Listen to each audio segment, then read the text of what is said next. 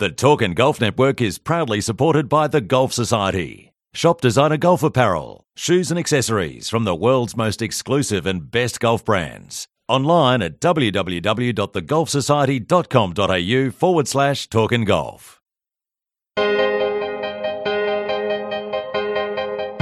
I could take out of my life everything except my experiences at St. Andrew, and I still have a rich, full life.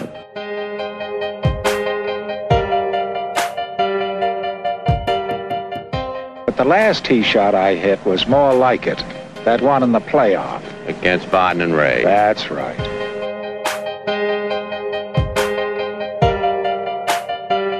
And the best thing to win the Masters, you, you will be here forever as long as, as you are still alive. So that's the best thing. I'm very happy.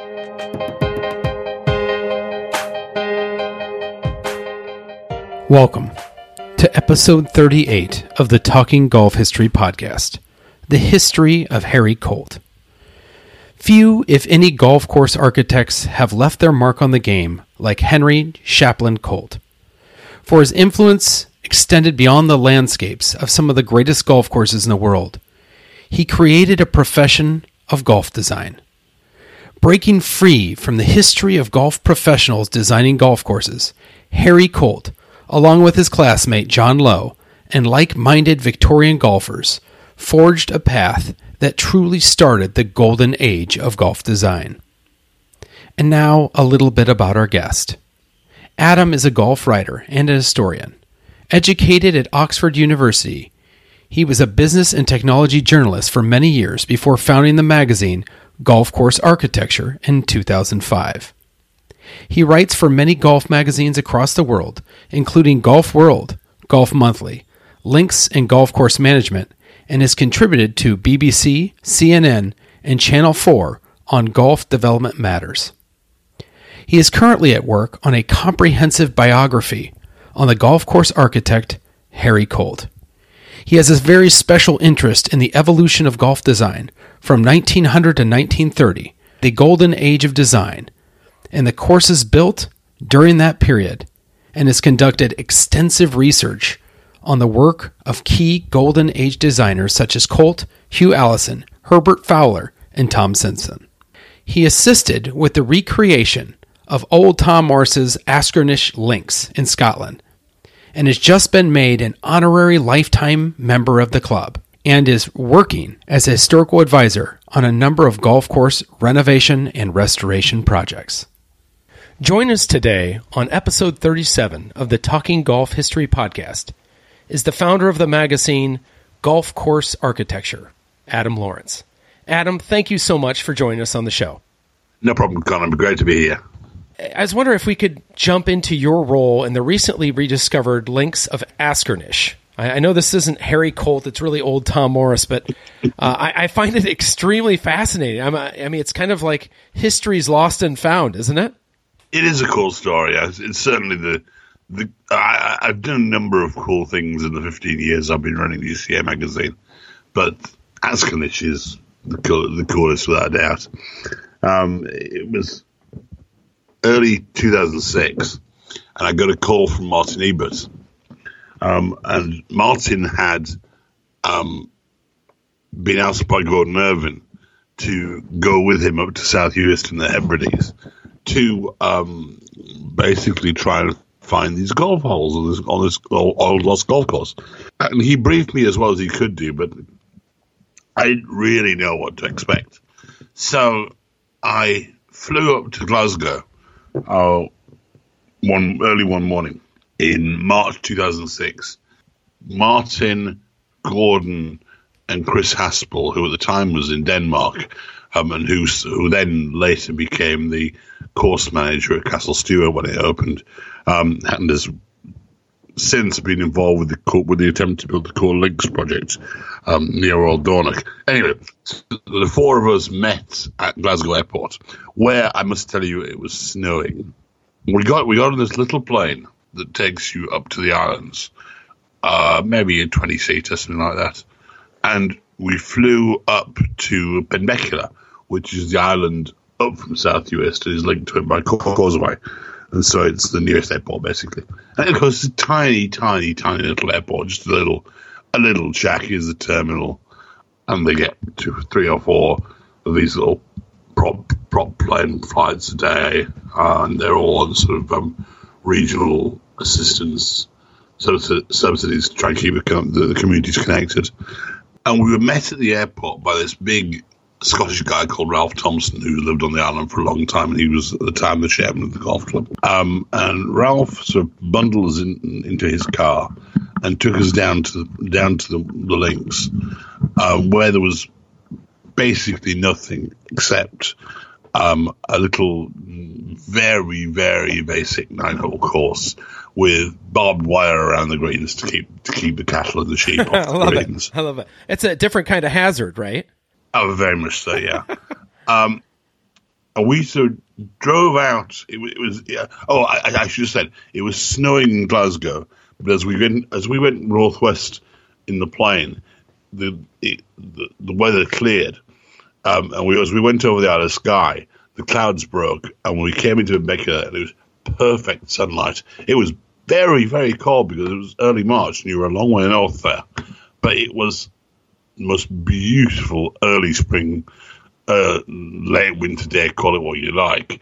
Um, freezing cold, but totally clear, not a cloud in the sky for the two days we were there.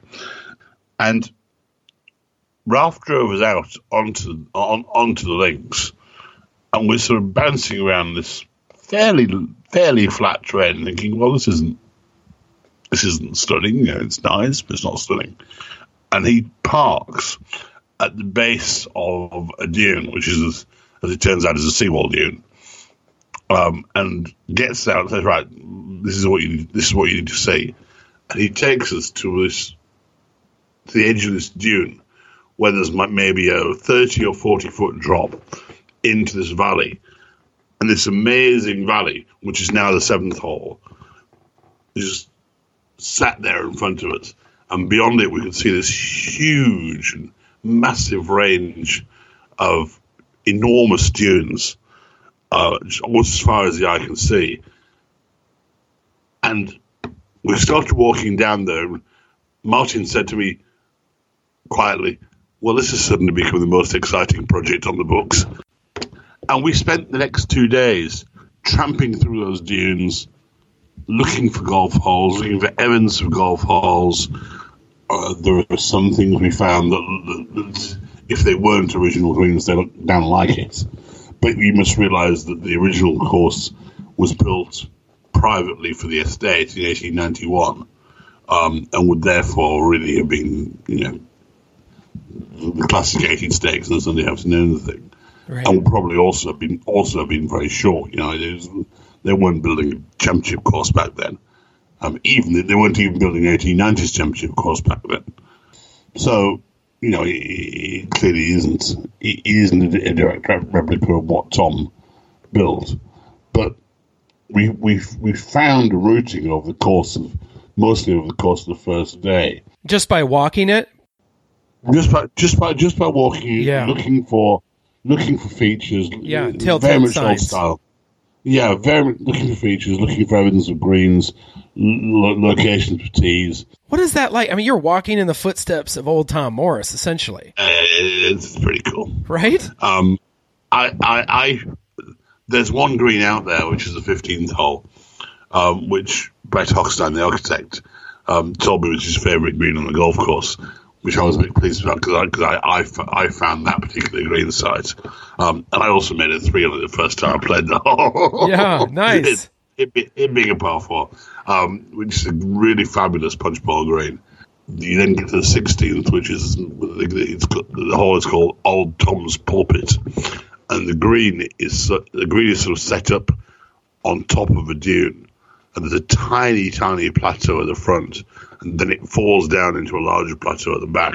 And it really is like a rampart. You know, you you you, you, know the Redan obviously is named after um, a, a, a, a Crimean War fortification. Well, this really looks like really does look like a fortification. That's It's amazing. it's it, it's a very very very special place.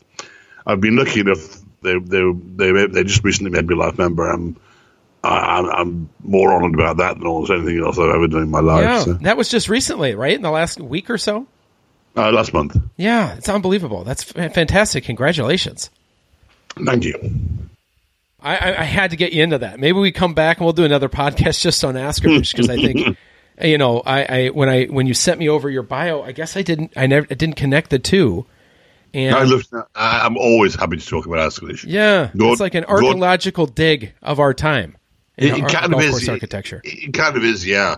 Um, not literally, and, and and actually, I mean, Sure. there are there are examples of course restorations which literally were archaeological digs. Um, I forget the whole, but on Los Angeles Country Club's North Course, Yeah. where Gil Hanse and his crew dug down literally about six feet before they found the original sand. Um, was the original green. Really interesting. Yeah, it's short for I forget which hole it is. Um, but you know, that, that literally is golf archaeology. Yeah. Um, this this is slightly less literal, but, but, but it's the same. It's the same sort of vibe, certainly. All right, we're going to start in. I'm kind of amazed. I'm kind of knocked off right off the bat. Hope you listeners uh, can put your eyeballs back in your heads as we start. Um, Adam, as you know, I've dedicated season two of the Talking Golf History podcast to the history of the greatest golf course architects. So far this season, we've explored Donald Ross with Bradley Klein, Seth Raynor with Anthony Pioppi, and Sean Tully just joined us past month uh, to discuss Dr. Alister MacKenzie. Now, I must say, it's a little bit unusual when I look for historians to cover a subject uh, that all fingers point in the same direction, which was the case for Harry Colt when all fingers pointed to you. well, Um, yeah, go ahead. Um, my, my, my, my, I'm, as, as you know, I'm working on a biography of Colt at the moment. Um, my co-author Paul Turner would be um, just as good, just as good in this in this case, but uh, Paul has less time to, to do this kind of thing than I do because he's got real jobs. Uh, Maybe you could share a little bit about your history with Harry Colt and how you decided to come upon writing a comprehensive book about him. Well, you can't really be part of the golf community scene, whatever you like to call it, in the UK, and not have a lot of exposure to Colt. You know, it, it, it, it, it's very interesting that Colt and Donald Ross collaborated in 1913 on the build of the Old Elm course Elm, in, yeah. in, in Chicago, which dare say we'll come back to at some stage.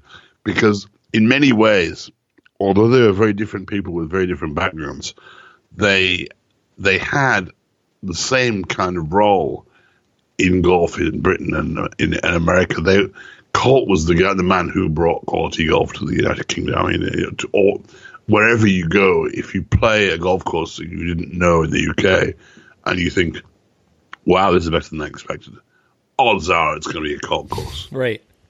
Uh, and the, the same is true. I mean, obviously, there are there are more courses in the US, but you know the the likelihood of just stumbling on a Ross course out of out of the blue is is is, is very is very high. I think. When do you expect it to be completed? It's the worst question I can ask an author, right?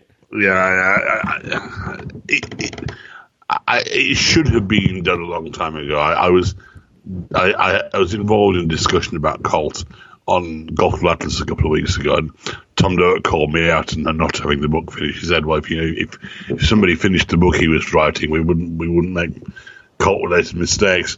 and, and the truth is that I, you know, I, we, I, Paul has been working on this thing for a long, long time. Um, well, I, I've been working on it for several years.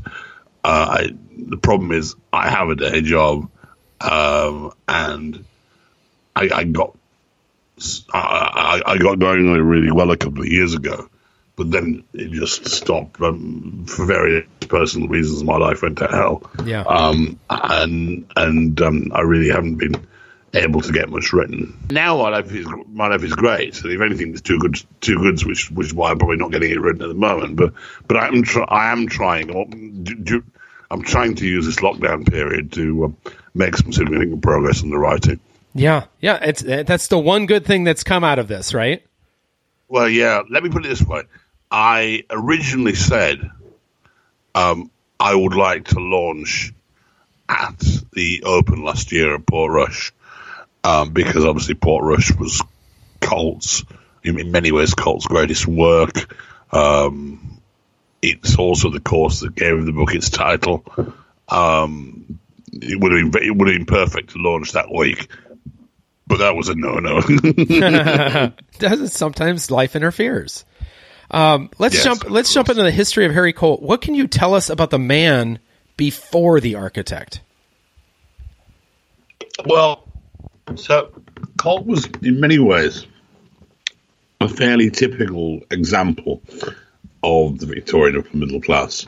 You know, his father was a very successful, a successful solicitor, uh, who became a barrister. Uh, so, you know, a successful lawyer. Um, Colt was the youngest of six children, and his father actually died when he was only two.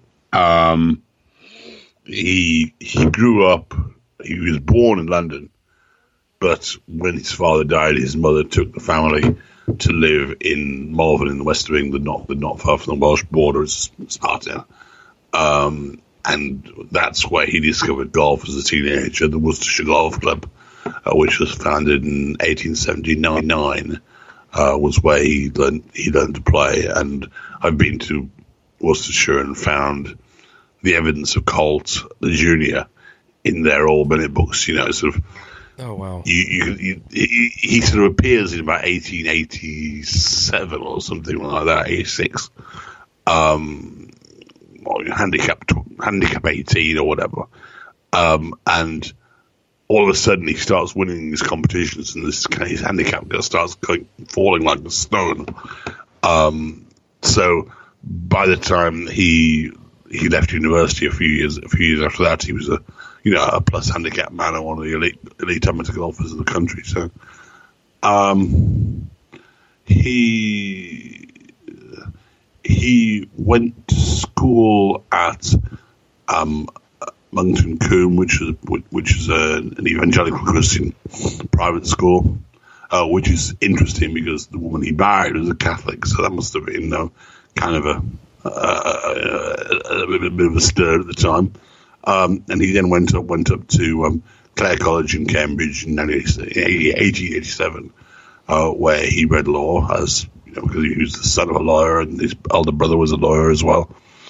Um, he graduated in 1890.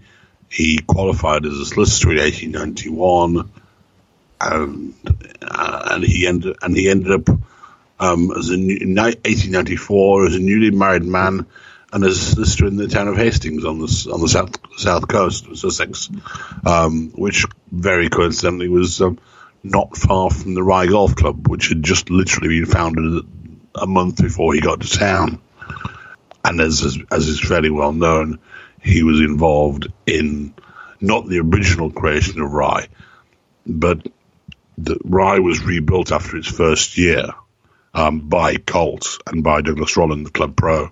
Do we know why? Um, um, just just that it was unsatisfactory. You know, Yeah. they, they, they knew they knew they had a great that they knew they had a great piece of ground. Um, and there are, you know, there, there's a lot of stuff in the early, in, in the very, very early writings about Rye saying, oh, no artificial bunkers will be needed and blah, blah, blah. And then Colton Rolland actually built quite a lot of bunkers, which clearly improved on the original golf course. Was that Colt's first design?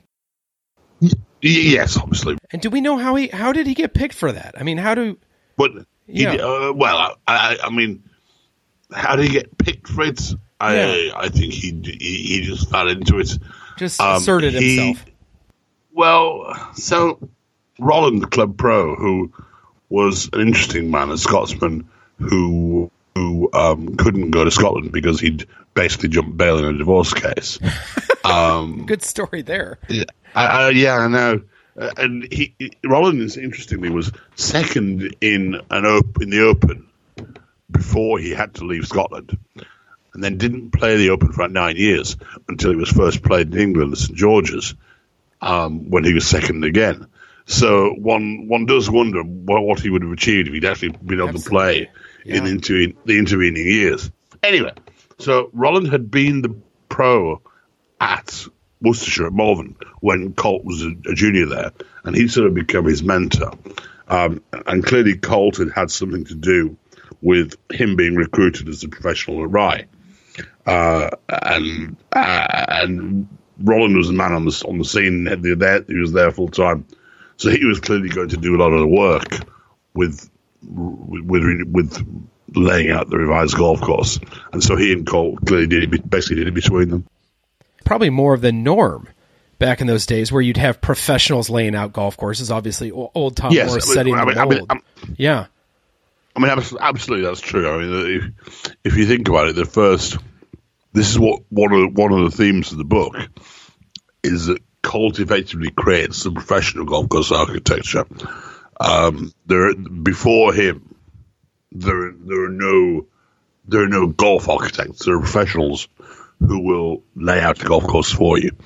Uh, Willie Park, in the creation of Sunningdale Undercombe in 1900, goes a lot further towards doing what we would now describe as golf architecture. Right.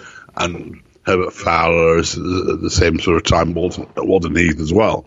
But it's only when it's only in about 1906, 1907, 107 when Colt becomes really active as a designer that you have somebody who is basically paid paid to design golf courses and do nothing else.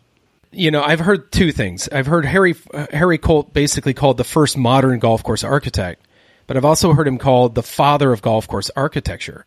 Do you consider both of those to be fair? I, I think both of those are probably true. Yeah, you know, one of the one of the very interesting things is how small the world of golf was at that, at that period, um, and and and how Colt became the go-to man in Edwardian England to talk about golf design. Um, he he he became secretary at Sunningdale in 1901 uh, the founding secretary of the golf club, uh, and he immediately basically set to doing quite a lot of alteration to Park's design. And, and I think what's not been quite understood until now is just how important that work was in establishing himself, sorry, establishing his reputation as the, as the go-to guy on that, because but we come it was only like 1907 when he started doing he started being asked to do other design work paid for work.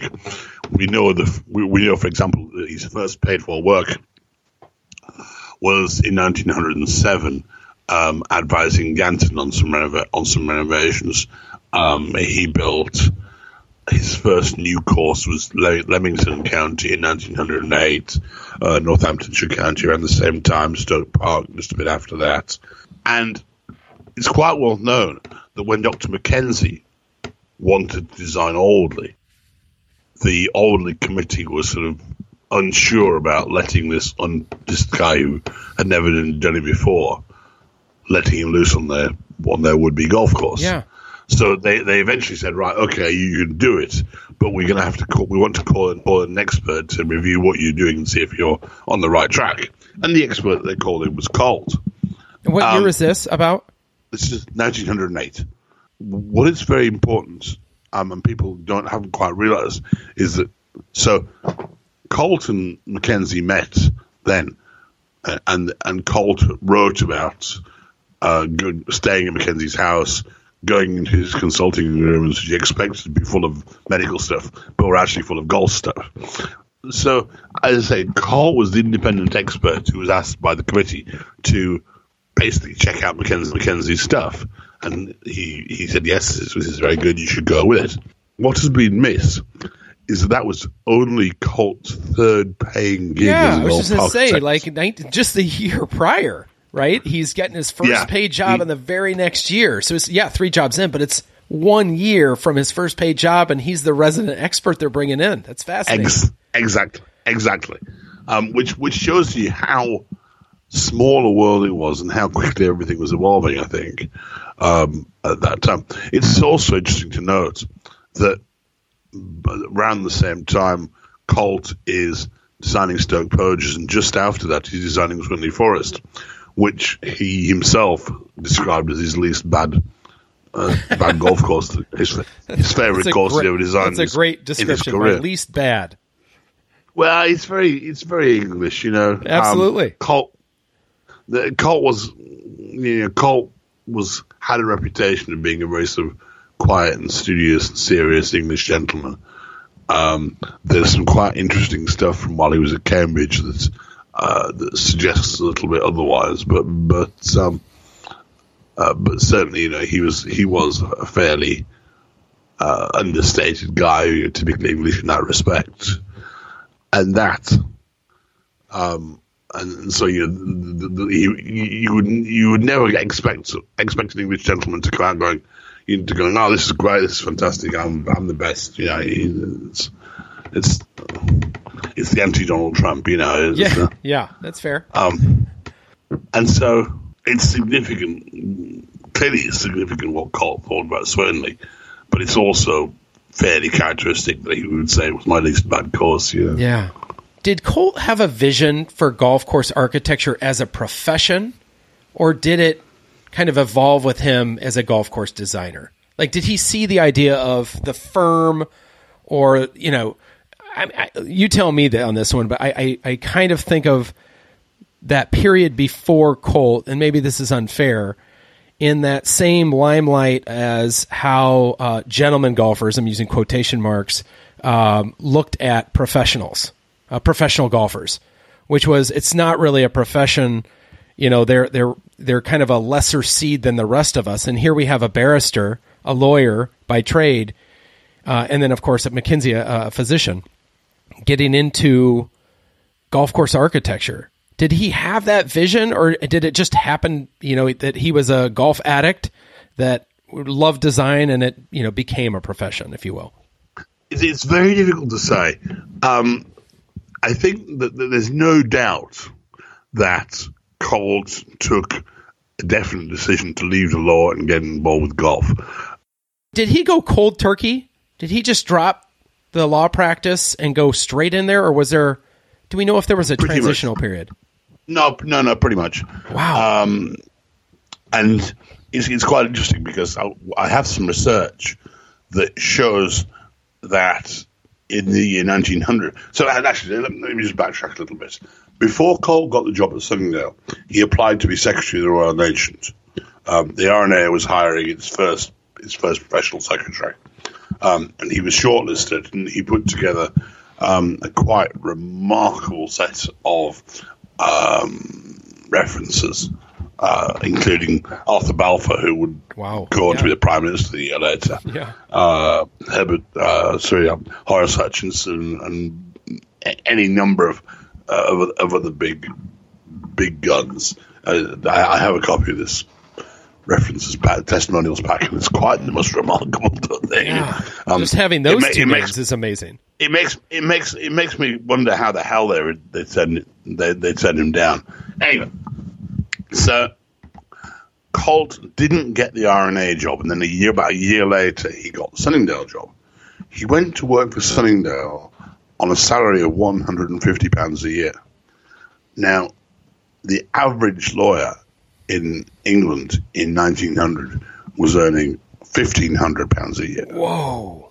Sacrifice. So, so he took. He must have taken basically ninety percent pay cut Oh my gosh. to go to Sunningdale. Now that tells you that tells you two things. One is that he wasn't particularly motivated by money at the time. Two is that he had enough money. He had private money. You know, he had family money. And uh, but but, but most mostly it tells you that he, he wasn't he wasn't going to work at Sunningdale for the money. Um, he was doing it because he wanted to work in golf. Uh, now, now, obviously, the golf industry as it exists now didn't exist then. It was just really just starting to evolve. Um, paid the clubs getting paid secretaries for the first time. Greenkeeping hadn't was just starting to exist as an independent profession. Um, architecture didn't really exist as an independent profession at that time. Blah blah blah. Yeah. Um, and so, so yes, he was clearly a trailblazer in that respect. To what extent did he know what he was doing? that's a very a, a very good question. I mean, we, we, you know, he as I say, it's it's hard to know how it's impossible to know. In fact, how much of it was was predetermined and how much it was just a, um, a response to circumstance. But you know, so he he creates the first in 1908 or thereabouts when he starts working with Hugh Alison as his assistant. Um, they, they're doing they're doing it very informally. Allison is working as secretary at Stoke Poges, um, and they only they only create a firm um, after World War One. But but basically they, they they are a design firm from 1908 1909. Um, the first the first that there was, you know, before Fowler and Simpson, I guess, or before Water and Taylor and people like that. Um, then in 1914, he gets together with Frank, with, with, with, George Franks and Claude Harris, who create the Franks Harris brothers, which is the first golf contractor. Um, he has from about 1909 an arrangement with Sutton Seeds, so that he promotes that he promotes their seeds on his um, on his projects. Although interestingly, he got his first American jobs via Sutton's rivals Carter's. Um, so how that exactly how that worked, I can't quite work out. um, because you know, so, so, his first big American job, which is a country club in Detroit, uh, he got because Carter's were there already, um, and they recommended him. So it's a small world. Yeah, exactly. It's a small world. He's at the forefront of it, and he he's pioneering this world.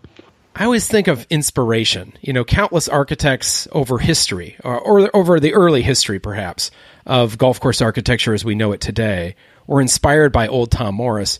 Was there anyone that inspired Harry Colt from a design standpoint? That, that's very difficult to tell. Tell particularly. I mean, I, I think we can we we can say that John Low. Yeah, was that was my next question.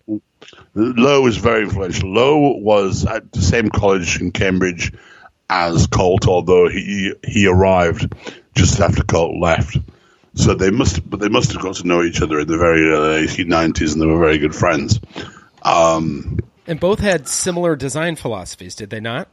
Well, absolutely. If you if you read Low's um, section on course design, in concerning golf, which is from 1903. So you know, it's very very early. It, you know, it, it, could have been written by Colt or Fowler or, or, or Simpson or any of those other early early great architects.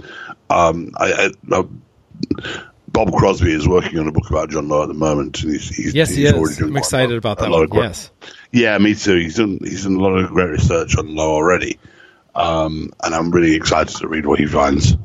Yeah, I think that's one of the greatest things about this podcast is just connecting with other historians and and hearing some of the overlap between your works. You know, be that you know obviously Alister MacKenzie and uh, Colt MacKenzie and Alison, and then we have uh, Low and uh, Harry Colt. I just, I mean, there's so many intertwining stories in this era, that early Victorian era of golf. But you, you know, Connor, it's a small world. We, we really must remember that. Golf gets bigger after World War One, but, before World War One, it really is a very, very small world.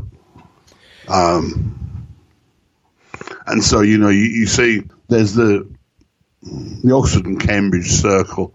You know, so um, Alison, Low, Arthur Croome, people like that. Um, then there's you know, Fowler and his circle. Um, there's MacKenzie and his circle and what have you.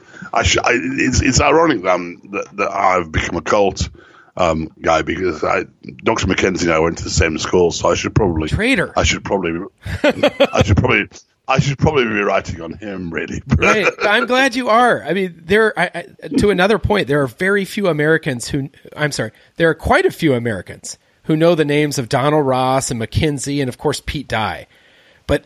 To my knowledge, very few Americans are, are really aware of Harry Colt because of his extensive work in the United Kingdom. And yet, many consider Harry Colt to be the greatest golf course of our architect of all time. maybe you could share with the folks on this side of the pond who haven't had that experience of traveling over to England and Scotland some of Harry Colt's best work throughout that area. Just to give them a, a, a, a shine the light on some of his great work over there that might open up their eyes. A lot of one of the things that makes Colt underrated, I think, is that a lot of his best work was not on. He he didn't build courses like Cypress Point or Augusta sure. out of the blue obviously he played a player who could roll at Pine Valley, but we'll, we, can, we can come back to that if need, if need be. But much of his work was on older courses, bringing uh, bringing them up to date. You know, so Royal Portrush, for example, uh, which I, I, would probably say is, goes down as his greatest work. Um, you know, Portrush existed before Colt was there. It didn't exist in the form it does now, but it existed. Um, similarly with Muirfield, similarly with Hoylake, similarly with Lytham, similarly with Sunningdale, similarly with blah blah blah blah blah. Um, you know, any any number of golf courses. Um, obviously, if you if you're in the London, London area and you play half a dozen of the best courses around there, then you probably run across quite a lot, run across quite a lot of Colt, whether it be at St George's Hill or at Tandridge or um, and, or, or, or, indeed any of the, any of the other places which he which he was involved with around that around that area. Um, if you if you play on the old on the old links, then it's very likely that Colt would have been there at some point. To what degree? Well, it varies. You know, he was he was at Royal St George's, he was at Hoylake, he was at um, uh, he was at Royal Lytham, he was at Muirfield, he was at Ganton, he was at Troon, not not Troon, sorry, um, but blah blah blah blah. Yeah. Um, but they don't necessarily go down to history as Colt courses because he didn't originally design them. So that's one of the one of the things that people need to be aware of with Colt. How does Harry Colt make his mark on those landscapes? Those existing golf courses that were routed prior, how does he add to the landscape of that architecture? What does he bring to the picture at those courses that they were lacking? So so, for example, at Portrush, he basically totally redesigned. He he he re- completely redesigned his golf course.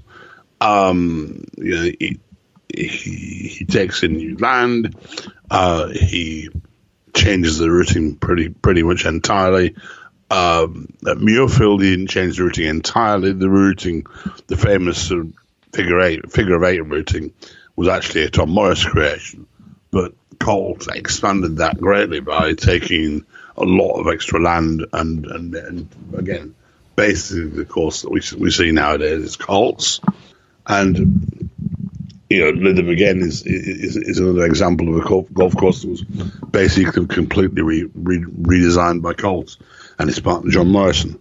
If you were to take someone, if you were to take a golfer who'd never seen a Harry Colt design, and you took him to a course, what would you tell them to pay attention to as they play? Um, what stands out for you? The par threes obviously stand out. Colts famously routed his golf courses by looking for par threes first. Oh, is that right? I didn't know. That. Yes, that. interesting.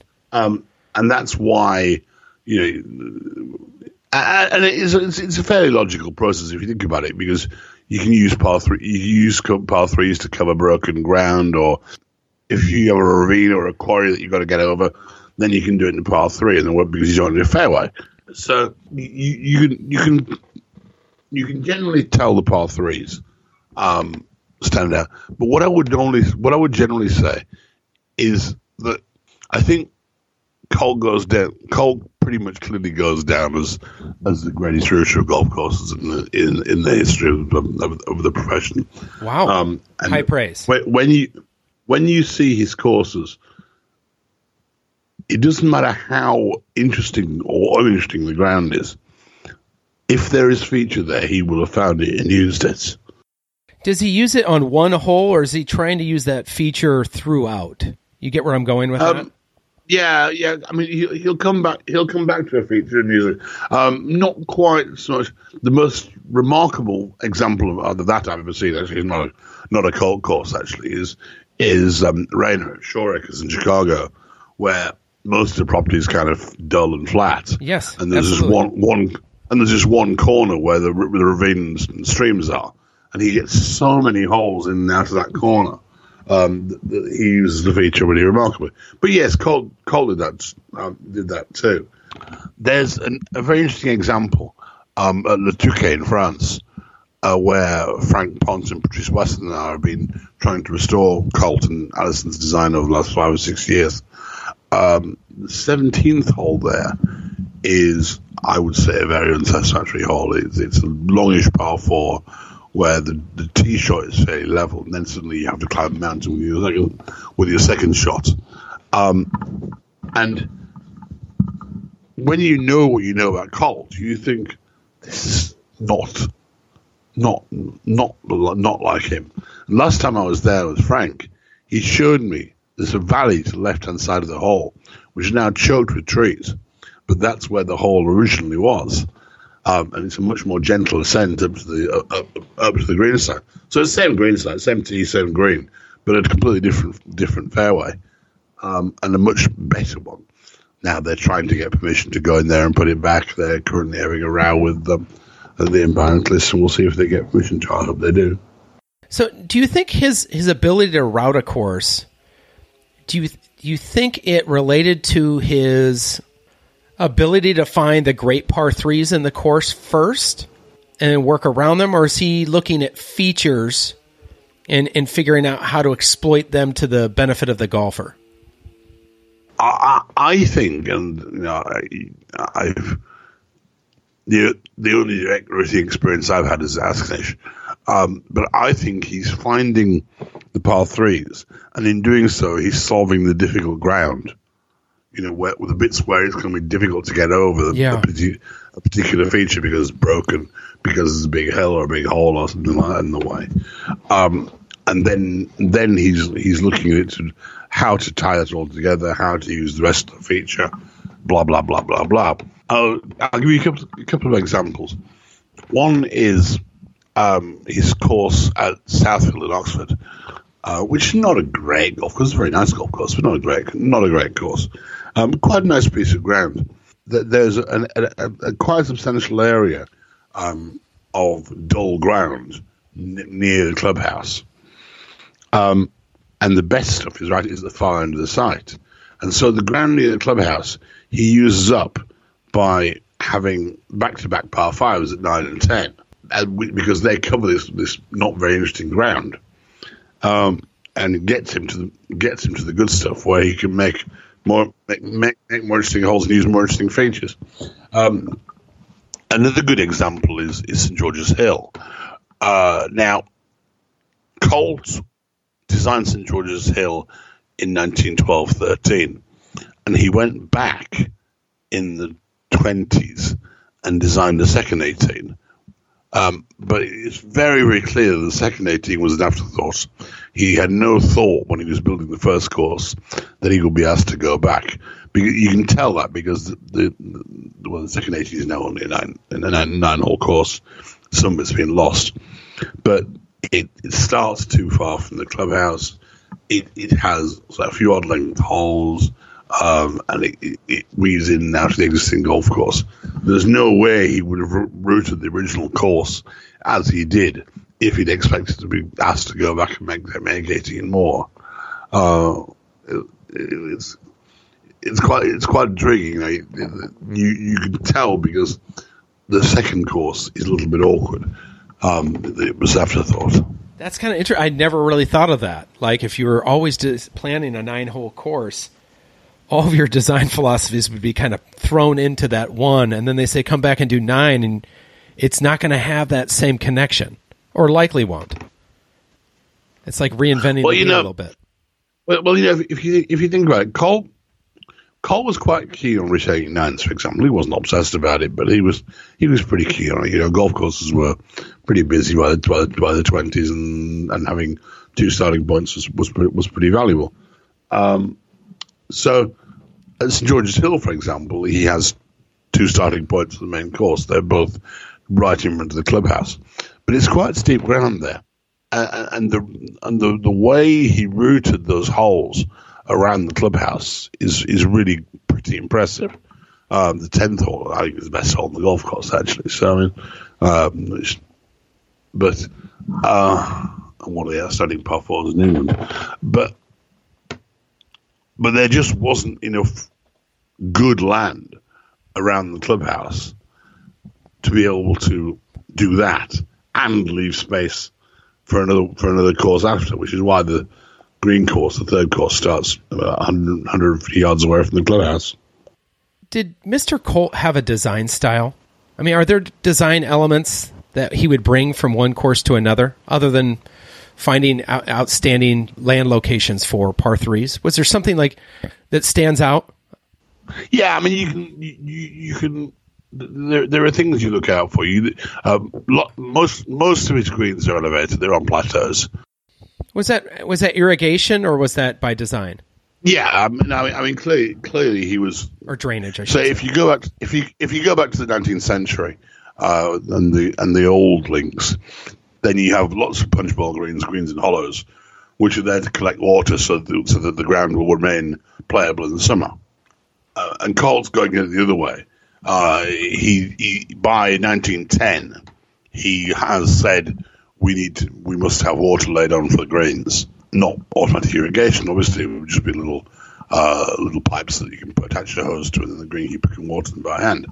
Uh, but but nonetheless, he's saying that there must be a water supply laid on for the greens, uh, and there, and therefore he's not needing to collect water. He's needing to get water off the way that the way the golf the way golf architects do now.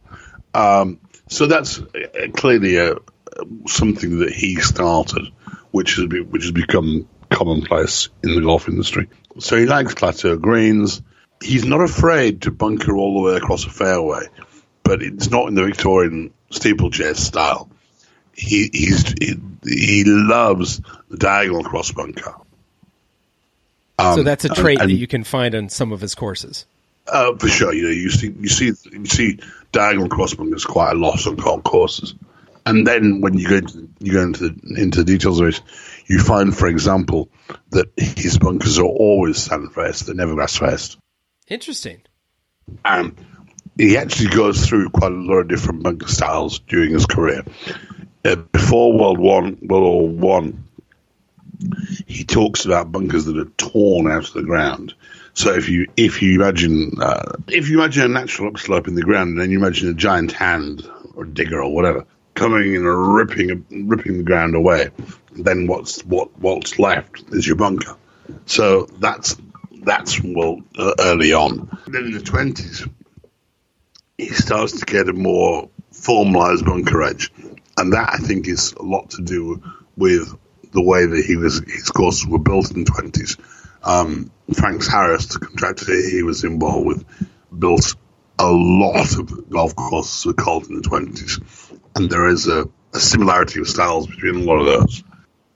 Uh, and then towards the very end of his career, he goes back to very random, very lacy edges um, at Ham Manor in, in in the south of England, which is one of his very last courses. It has very, very complex, almost lacy edges. Yeah, that's interesting. A, a, a rough guide to Colt's bunkers, but Yeah. you know, obviously across 380 courses or whatever, you get you get a, a, fair, a fair variety. But that's that that's kind of a reasonable summary. Yeah, that's but it's really neat to see that you could be playing a course and kind of identify early work versus later. Uh, you know, I I just think that transition from bunker style is pretty fascinating to me. Yeah. Um, let's jump into Harry Colt's work in the United States. Uh, I think you mentioned it a little bit, but what first took Colt to the New World? So Colt made three visits to North, North America. He was he, he, he came over in 1911, 1913, and 1914. He had plans to come over in 1919 after the war, but for whatever reason he didn't. He, was cancelled, and his partner Hugh Alison came across me, and obviously you know, Yeah. Alison was based in the states most of the twenties.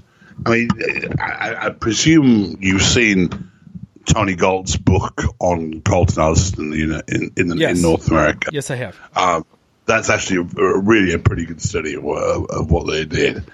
Um, we're finding evidence of things that things that he did that were not necessarily not necessarily recorded. So, for example, we know that he was in 1913. He did um, uh, basically a new course design for Royal Ottawa in Canada, which was not not not not basically not not not executed. We don't quite know why. Yeah. Uh, same visit, he designed. It's, it doesn't exist anymore, but the Bowness course in Calgary, which is really really quite fascinating, and I've just recently proved that he, he did that.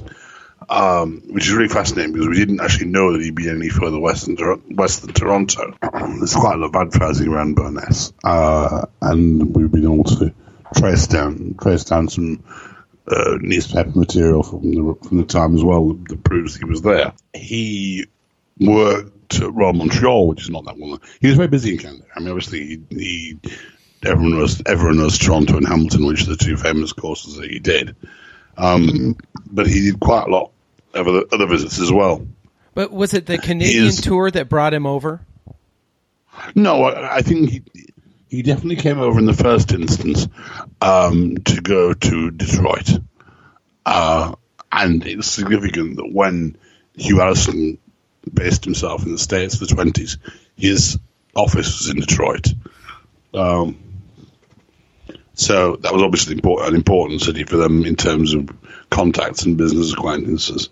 Obviously, in he, he's in 1913, he was he was at Old Elm and Pine Valley and various other places. Yeah. Um, he was there. We don't. He was there for about two months in 1914, about three or four months in 1913. So they were quite long visits. You know, it wasn't just a get a ship over, visit a couple of golf courses, and go home a couple of weeks later. Um, and certainly again in, thir- in 13 and 14, Laura, his wife, travelled with him as well. So Uh, Let's jump into this a little bit on that on that trip to uh, what was it 1913 uh, specifically to Old Elm. Uh, there's a little bit of a, a thing of legend about the story of his design at Old Elm and a quote unquote forced partnership. I was wondering if you could share that story and how much of that story between Ross and Colt is true versus myth. I, I don't think it was a forced. I don't think it was a forced partnership exactly. Um, The, the story is, you know, I'm sure you know this. They lock them in a room and make them work together. No, I don't think I don't think that's true. Yeah. Um, but because there's no doubt that Old Elm is, is Colt's design and, and built by Ross. Yeah. Colt wrote an, a letter, a note to the club, um, in which after he'd had conversations with Ross, um, saying that he had a lot of faith in him, thought his ideas were, were sound, and they should trust trust his, his judgment. Um, he unfortunately called him Douglas Ross rather than Donald, which which, which, which, Sure, I'm sure Donnie loved that. well, I, I don't suppose he knew because Yeah, it he was a private probably letter didn't know the club, it. Right, yeah. But, but what it what, what it says about about Colt's um, attention to detail, I don't quite know. But we all No, have that's all typos, yeah. right? We, I mean, that's why you have We- an we editor, all get- right? we all get names wrong from time to That's right. Sure. I, I, I'm I'm used to being called Andrew or Andy or Alan or all sorts of things. Yeah. So yeah, so they you don't think it was as contentious as make it, people make it out to be. No, I don't. I, I don't think so. Um, it was always Colt's gig. That's the that's the um, the really the, the important thing. Ross was Ross was there basically as a construction manager.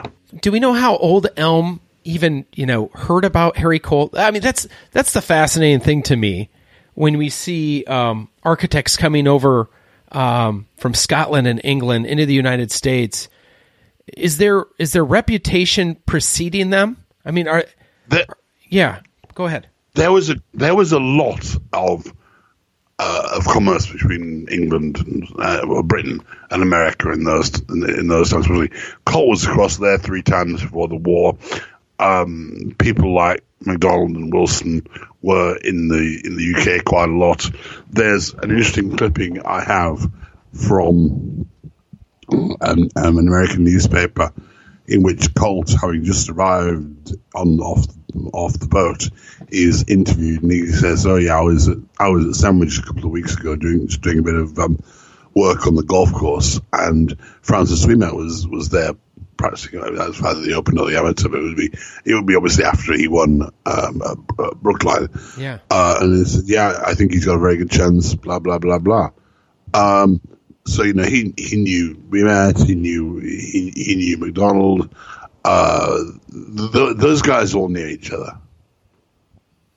And you think vice versa? I mean, you think the name oh, Henry yeah. Colt was holding some real weight in the United States from a design oh, oh, for, oh, for sure. Yeah. Oh, for sure. I mean, there's there's um, there's an advert I have from about 1915 or 16 from an American paper for Sutton Seeds. It was a large ad, large advert, and in the bottom corner it said, "With whom is associated Mr. H. S. Colt, the famous golf architect." You know, so his name was was regarded as something to something to be worth dropping for sure. Okay, that's uh, yeah, that's good to know. Um, that trip to America, that specific one, uh, is well known for what many many people now consider the greatest golf course in the world, Pine Valley. Do we know how Harry Colt connected with George Crump? Um, we don't know specifically, but uh, but again, you know, Crump. Had, this is, what, what I think we need to understand is that the, is that the the American amateur elite and the British amateur elite they weren't the same, but they knew each other very well. Right. Um, and you know, Crump had done a lot of research before he started work, started work on Pine Valley. Um, obviously, Macdonald did a hell of a lot of research before he started working at NGLA. Um, they were, you know, people people were going back and forth across the Atlantic a lot, um, and the the shipping the manifests are pretty much all there online. There's there, there, there's a paper to be done about interactions between the American and British golfing golfing fraternities. I think. Yeah, I, I think you're right. Uh, what do we know about the relationship with Crump and and Colt when it came to their work? I, I don't know if there's an easy way to ask this question, so I'll just ask it. How much of Pine Valley do you attribute to Harry Colt versus Tr- Crump and other associates and architects that came in to, you know, put in their collective views on the course? It's difficult to say, and I'm not a Pine Valley expert. That's the first thing. Um, but what I what I would say is that Colt himself felt clearly felt that he that, that what he'd done there was very important. Um, in his adverts in the 1920s, he listed Pine Valley as one as one of his courses. Yeah. Um, and you know, we were talking about him being a, a very understated, uh, an understated Englishman, not one to blow his own trumpet, blah blah blah. It's unthinkable to me that he would have done that unless he really felt that he'd, be, he'd been key to the success of the success of that place. Have you been to Pine Valley? Have you studied it at all by chance? No, I have. I haven't. I haven't. I keep. Uh, I have, Steve Spires is a very good friend of mine, uh, and, and Steve is Steve has basically given me an open invitation. I just haven't been in the right place at the right time. yeah, I, have I've been lucky enough to play it five times, and I would say to that point of the earlier point you made about the par threes, the par threes at at Pine Valley are all extremely memorable. The fifth hole is is the one is, is the one thing that's known to be Colts there. Oh, it um, is, and that's, that is one. Cole, I mean, that might be the best hole in the course. You might, some might argue. Colt solve, solve the routing problem of how to get it from four from four. Yeah, over the creek, sixty by yes. getting over the creek, and, and then you have that yeah, ravine and, and the next hole, and oh, that makes complete sense. It's kind of a bloody hard it's, hole. It's, well, yeah, and I mean it's kind of ironic that you know. Uh, obviously, architects have used par threes to solve routing problems all the way through the, the history of the, of the, of the profession. You know, you take 16 at Cypress as another another example. That's uh, an insanely hard hole. You know? yeah. Um, and and yeah, and I'll, maybe analogous to five to five Pine Valleys. Are there any? Could there be any? I think maybe that's a better way to put it. Could there be any undiscovered Harry Colt designs in North America? I mean, you just basically proved one just recently. Are there any efforts to explore any other lost designs of his work? Yeah, there's a, there's a course in Canada, um, in Montreal, that we have a newspaper report from 1924 when he was hosting an event that said Colt designed it. Uh, and I'm trying desperately to find some more more proof of, more proof of that. Yeah. Because the, the club has no idea. Um, I'm just I, I just sent an email um, yesterday, in fact, to some people trying to trying to find out a club over here. Um, uh, we, we, we, we find new Colt courses on average one to one, you know, a, few every year. Really? Yeah. Few- that's pretty. I mean, that's remarkable. To be quite frank, Yeah, especially if you find one over it- there, I would think it would be quite easy to track that. But uh, you know, I get that things get lost over time. We've had, in some cases, two wars between um, the work, his work. Right. And, you know, clubhouse fires and Yeah, that was uh, that was quite common. a lot of the time the architects it sounds strange but there hasn't always been this interesting golf architecture you know It's true. Yeah, absolutely. In many ways, it's more of a modern uh, invention of actually caring about our history. I think obviously it, it occurred before in time, but I think there is a a point where we are today where we're starting to treasure those who have come before us and trying to learn the lessons that they taught us hundreds of years ago or a hundred years ago. yes no no there's, there's no doubt it's true no doubt it's true Adam, what stands out from Colt's trip to America to you? I mean, he, clearly left us his indelible mark uh, on the small amount of time that he was here. What does he leave us with? Well I would love to have seen his his course from Country Club of Detroit um obviously Alison rebuilt re, well I think they moved I think they moved in the 20s but, anyway Alison built them a new course in the 20s and course ceased to exist Um, but Harry Vardon, after his um, tour through through the states, 1920? um, that, that- tour, uh, right? Yeah. no, no, I think 1913, Oh, okay. Said that he felt the Country Club of Detroit was one of the very best in the country. oh, Um, so I would like to have seen that.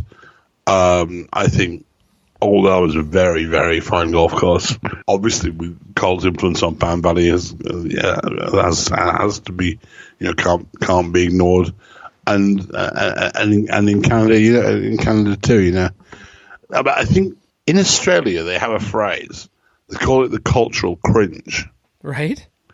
In that the Australians, you know, are always being told it's it's not you know, in a very cultured country. You you know you never not, not produced any culture of interest. Blah blah blah. I think there was a I think there was a little bit of that going on in the states at that, at that time. You know, they, they were looking across to Britain where golf had come from and saying we we- we need to we need to get we need to get with these Brits.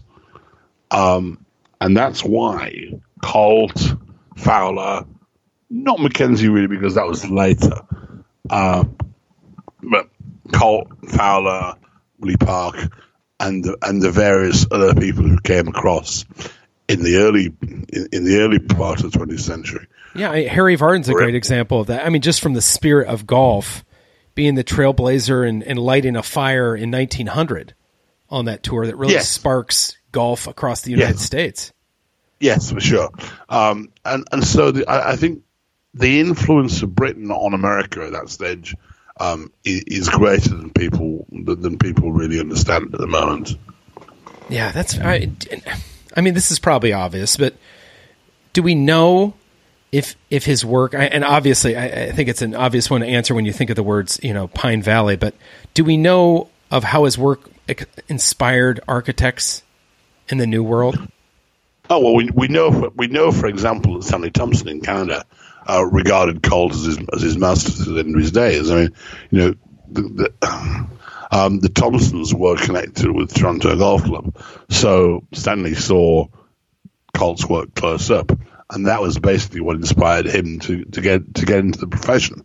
The the rest of it, you know, we we, we, we can see a lot of references. You know, we um, we we see Tillinghast writing about Colt. We see this, that, and the other, um, and we and we know that there was a lot of respect for Colt on an individual. Trying to get trying to break it down to the individual architects is harder, obviously. Um, but you know, so we, we know we, we know we know about Thompson. Um, we don't know so much about the others. So let- let's return to uh, let's return to the old world. Um, this is years later after that trip. Uh, Harry Colt, amongst many things, basically building a profession out of golf course architecture, uh, forms the very first power architectural firm of Colt, MacKenzie, and Alison. These three master designers they partner um, for a very short time, specifically when I'm talking about MacKenzie, but their influence is still felt today. How did these men come together? Um, it's a good question. I, I suspect the answer is they didn't that much. Yeah. Although Colt and MacKenzie were clearly friends, um, MacKenzie became a member of the Royal Nation later. Um, so I, I, guess they would have seen each other at R&A meetings, but I don't think they were. Uh, they were. A, a, I don't think it was a particularly a, a talented firm. Uh, we know that MacKenzie did some visits to Colt. We have records of him going going to look at the Eden course and standards, for example but we also have records of them bidding against each other whether they were theoretically partners. Absolutely. I guess that's the question is it is is it a a, a true partnership in the terms of how we might look at a law firm, which it's, it appears it is not, or is it really a partnership of a marketing sense?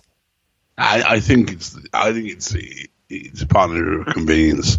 Yeah. Um, Because we don't have any examples of, or maybe we do. do. Do we have any examples? Probably a better way to phrase that. Do we have any examples of two of them or three of them working together on one project, much like you had Ross and Colt working on Old Elm? not closely. Yeah. Um, we, we we know, for example, that Colt and Alison worked together very closely. Colt and Morrison worked together very closely. Um, Colt travelled less after World War One, but you know he was fifty by the time World War One ended, and he um, so the stuff that was done in Europe in the twenties, um, in Germany especially, Morrison did quite a lot of. Um, obviously, Alison went to Japan. Um, Alison was in, was in the States much of the twen- of the twenties. Um, Alison built the, Ro- the Royal Hague course in the Netherlands before the world before World War Two, and I proved recently that um, he'd been the lead on on, on the Mer in 19, 1930. Yeah. Alison Um, does not get his due in history. Of the three men. No, he. Uh, no, and he's a very interesting guy as well. I, I've done quite a lot of research on you. Um, I, I, I don't think there's any any particular market for an individual book on Alison, but but yeah, I, I think he's an interesting guy and who's who doesn't get his credit. You know, on our last podcast, this is really a question, really from uh, Tully here. Uh, we did, or I should say, what two podcasts ago, we did the history of Alister MacKenzie. Uh, one of the questions that we were pondering is: Do we know if Harry Colt had any influence on Dr. McKinsey, his philosophies and design? I mean, obviously, he overlooked his work in what 1908 was that what the year Yeah. was. Um, he approved of it, but yeah, is there any overlap in design?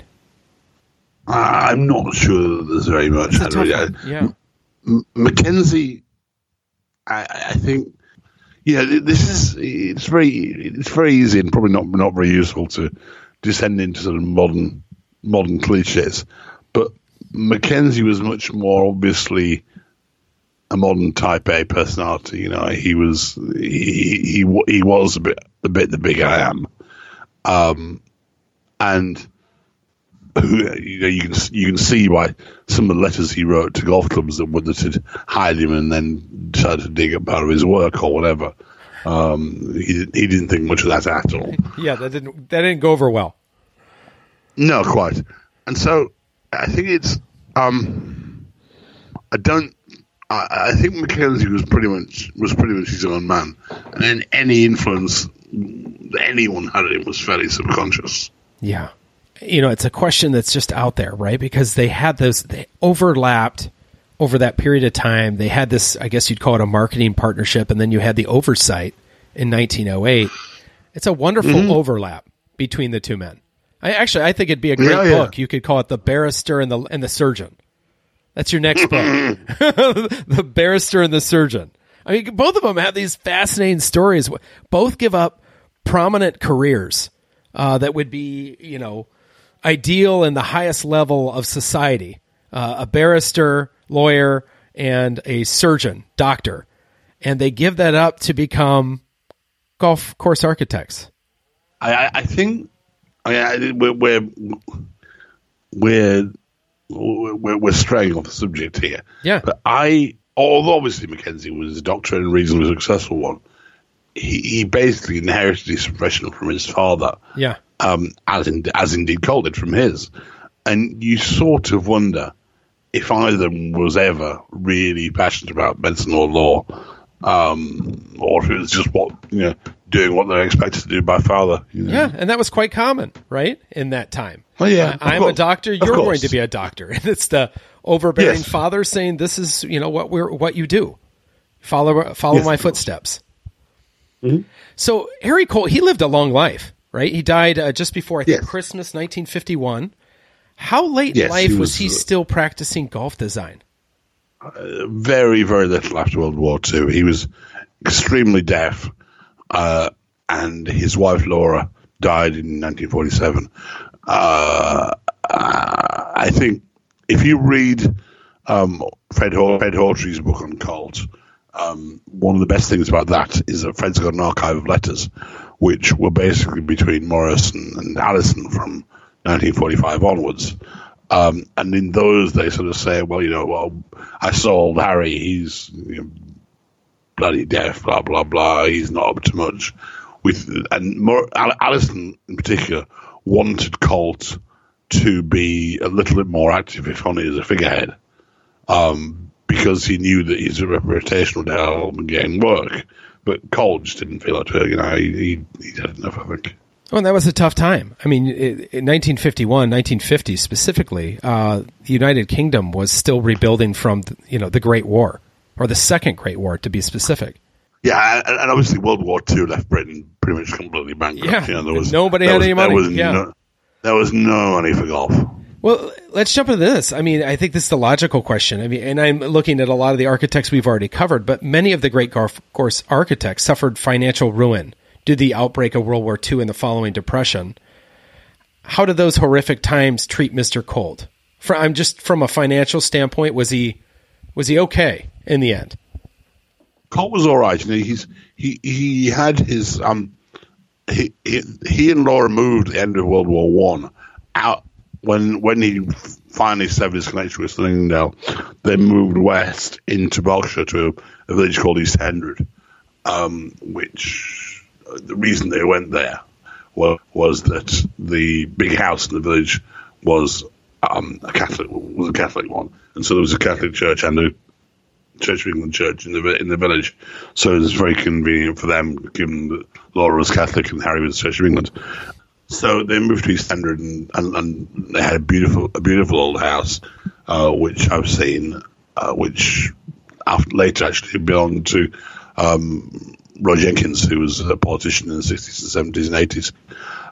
I- can't exactly remember how much Colt left, but he was comfort- he was very comfortable until the end. Um, I I met I actually this is the, one of the, one of those the remarkable stories. Um, there's a really good local museum in East Hendred, and I made contact with them a couple of years ago um, to see if they could help me out my research. And I got a call from them at one point saying, "We've got somebody you might like to talk to." And it was it was this lady who'd known Colt. She was 97, 98, as sharp as a needle. And Colt, um, she was the she, she was the daughter of the church, the, the Church England priest in the village, um, and so had known Colt very well. Um, you know, Colt used to Colt, Colt laid, had his play people uh, tennis court for her and her her and her sister in, in, in the garden of their house. Um, he used to take them shopping in Oxford. He used to take them when he went to play golf. Um, he would take this woman and her sister to get out of her parents' hair. Really? And they'd walk around the they'd walk around the golf courses while he was playing. Oh. Uh, it was absolutely remarkable. Did she know who he was then? I mean, how important he was to the, you know, game of golf? No, He was just No, a neighborly gentleman. yeah, yeah, he was just never. Imagine but, that. But, but, but nonetheless, it was pretty remarkable. Unbelievable. Um, right. and so we, we, we know we, we know that he had a chauffeur, um, even quite late on. Um, so they had staff in the house as well. So they were they were doing fine.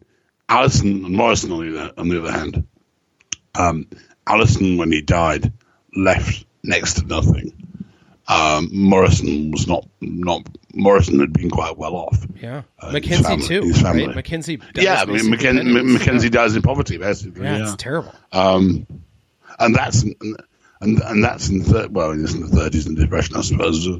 So it's different, a different sort of um, situation. But but yeah, I guess exactly the same. I, I feel like our time today, we only touched on the surface of the man uh, behind the greatest golf courses the world has ever seen. What do you take away from Harry Colt's life? What's it mean to you?